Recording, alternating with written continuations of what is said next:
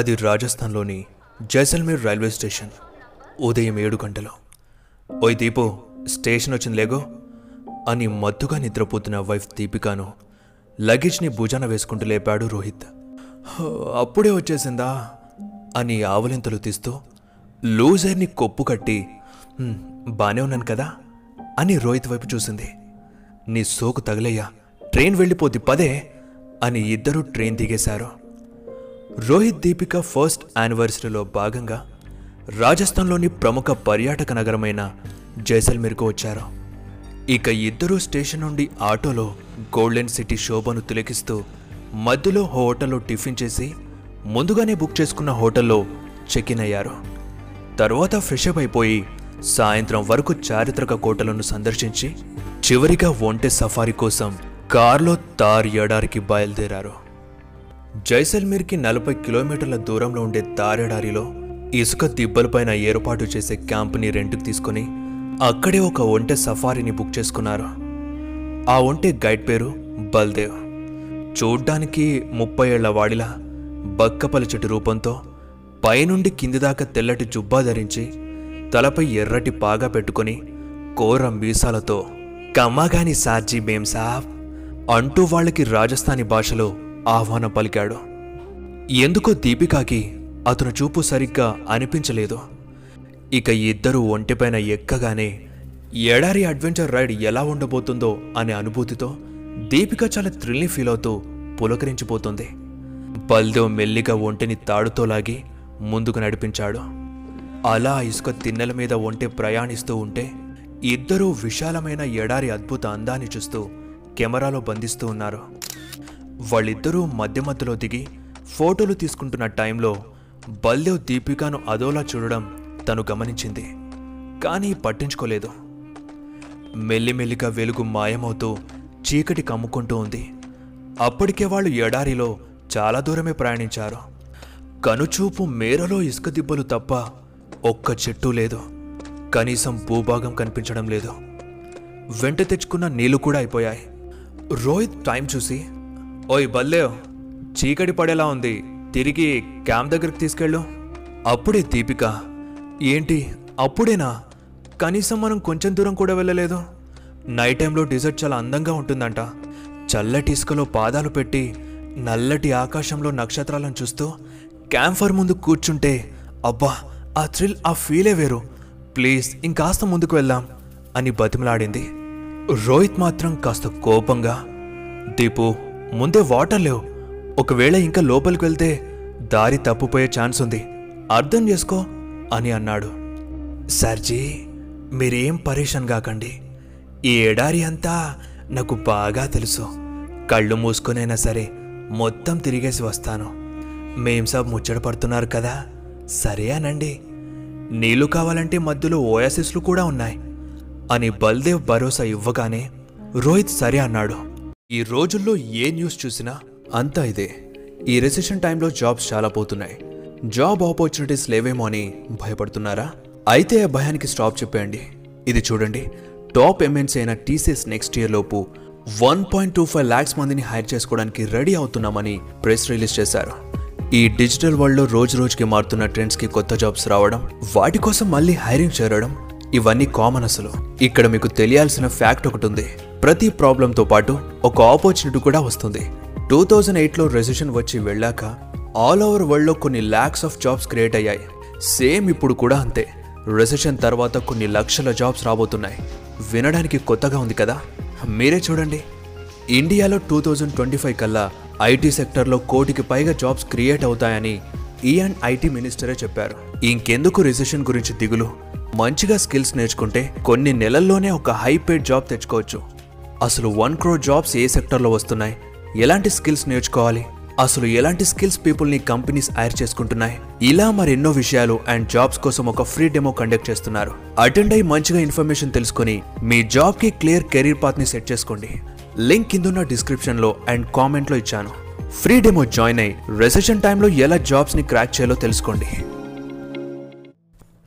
సూర్యుడు పూర్తిగా అస్తమించి ఆ ఎడారిని చీకటిమయం చేశాడు. పగలంతా ఎంతో వేడిగా ఉన్న ఎడారి చీకటి పడేసరికి కాశ్మీర్లా చల్లగా మారిపోయింది.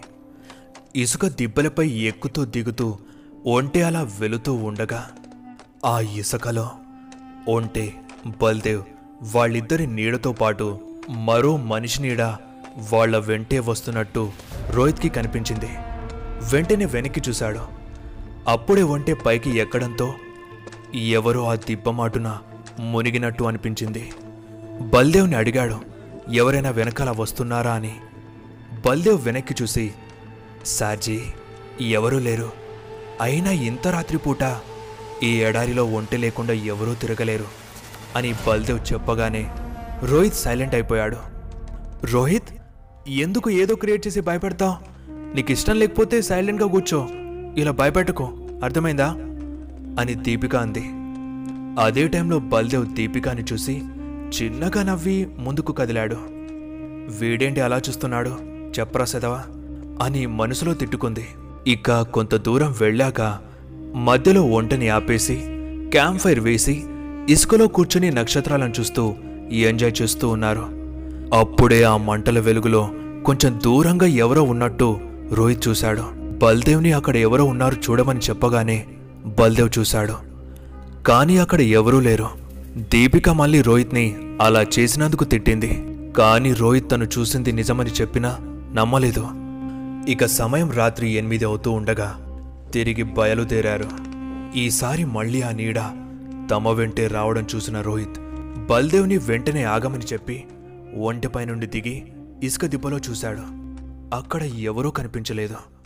కానీ వెనకే వచ్చినట్టు ఒక అమ్మాయి పాదాలు ఆ ఇసుకలో చాలా క్లియర్గా కనిపించాయి.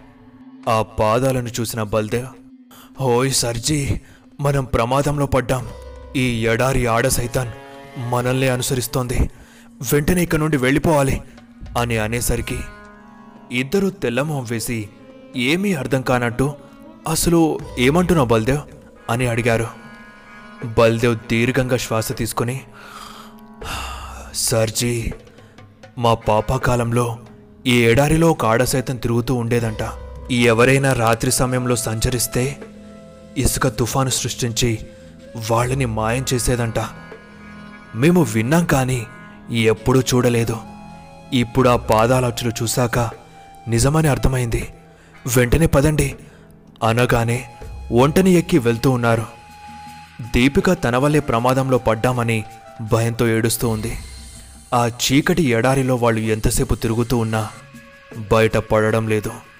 నడిచి నడిచి ఒంటికి కూడా అల్పొచ్చి ఆ ఇసుకలోనే కూలబడిపోయింది. ఏడ్చి ఏడ్చి గొంతు ఎండిపోవడంతో ఒంటె సంచిలో కొన్ని నీళ్ళుంటే వాటిని తాగింది దీపిక. బల్దేవ్ వాళ్ళిద్దరిని చూసి సర్జీ ఆ సైతాన్ మనల్ని తన ఉచ్చులో ఇరికించింది. మనమిక ఎడారి దాటి ఎక్కడికి వెళ్ళలేం అని చెప్పగానే ఒక్కసారిగా గాలి వింతగా శబ్దం చేస్తూ వెన్నులో వణికించింది. కళ్ళ ముందే మెల్లిగా ఇసుక రేణువులు గాల్లో లేస్తూ తుఫానుగా మారిపోయింది. వెంటనే బల్దేవ్ సార్జీ ఆ సైతాన్ వచ్చేసింది. పారిపోండి! అని అనగానే లేచి పారిపోయేందుకు చూశారు. కానీ ఆ గాలి దెబ్బకి ఇసుక వాళ్ళని ముంచేస్తూ ఉంది. రోహిత్ దీపికాని పట్టుకుని కాపాడుతూ ఉండగా హఠాత్తుగా ఏదో లాగినట్టు రోహిత్ కింద పడి ఆ భీకర గాలికి ఇసుక దిబ్బపై పొర్లుతూ కొట్టుకుపోతున్నాడు. ఆ ఘోరమైన ఇసుక రేణులు కంట్లో పడడంతో దీపిక చూడలేక నోరు తెరవలేక ఆ ఇసుకలోనే మునిగిపోతూ ఉంది. కొంతసేపటి తర్వాత దీపిక కళ్ళు తెరిచింది. ఎదురుగా క్యాంప్ ఫైర్ దాని వెనక బల్దేవ్ చుట్టకాలుస్తూ కనిపించాడు. దీపిక మెల్లిగా లేచి రోహిత్ ఏడని అడిగింది. ఏమో మేం సాబ్ ఇసుక తుఫానులో సార్జీ ఎటో కొట్టుకుపోయాడు. బతికి ఉన్నాడో లేక ఇసుకలోనే సమాధి అయ్యాడో తెలీదు అని బల్దేవ్ అన్నాడు. రోహిత్!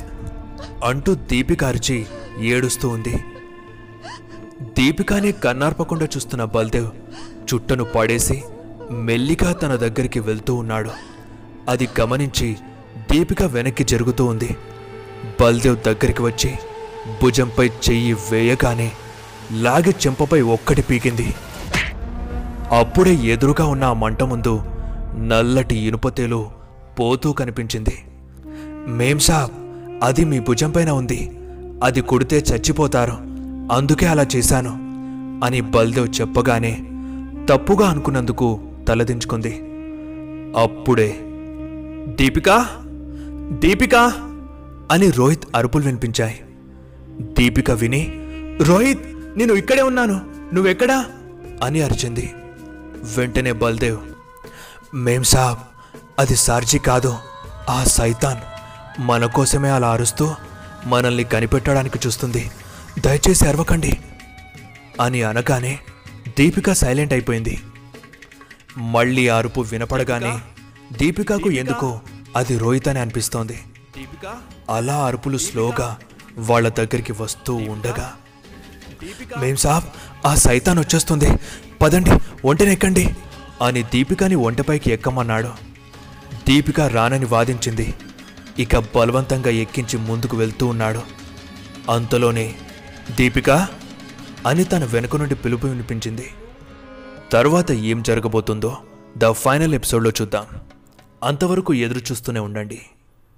మన ఛానల్ మెంబర్షిప్ తీసుకొని మన ఛానల్ గ్రోత్కి ఎంతో సపోర్ట్ చేస్తున్న వీళ్ళకి నా బిగ్ థ్యాంక్స్.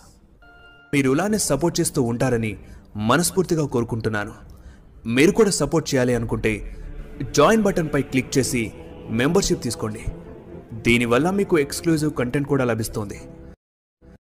ఇప్పుడు ఈ స్టోరీని యూట్యూబ్లోనే కాదు Spotify Wynk music Apple podcast Google podcast Jio Saavn గానాలో కూడా వినండి. మరిన్ని అప్డేట్స్ మరియు షార్ట్ స్టోరీస్ కోసం మన ఇన్స్టాగ్రామ్ పేజ్ని ఫాలో అయిపోండి. లింక్ డిస్క్రిప్షన్లో ఉంది. ఈ స్టోరీ కనుక మీకు నచ్చినట్టయితే లైక్ చేసి కామెంట్ చేసి షేర్ చేయండి. ఇక మరిన్ని హర్రర్ స్టోరీస్ కోసం సబ్స్క్రైబ్ చేయండి.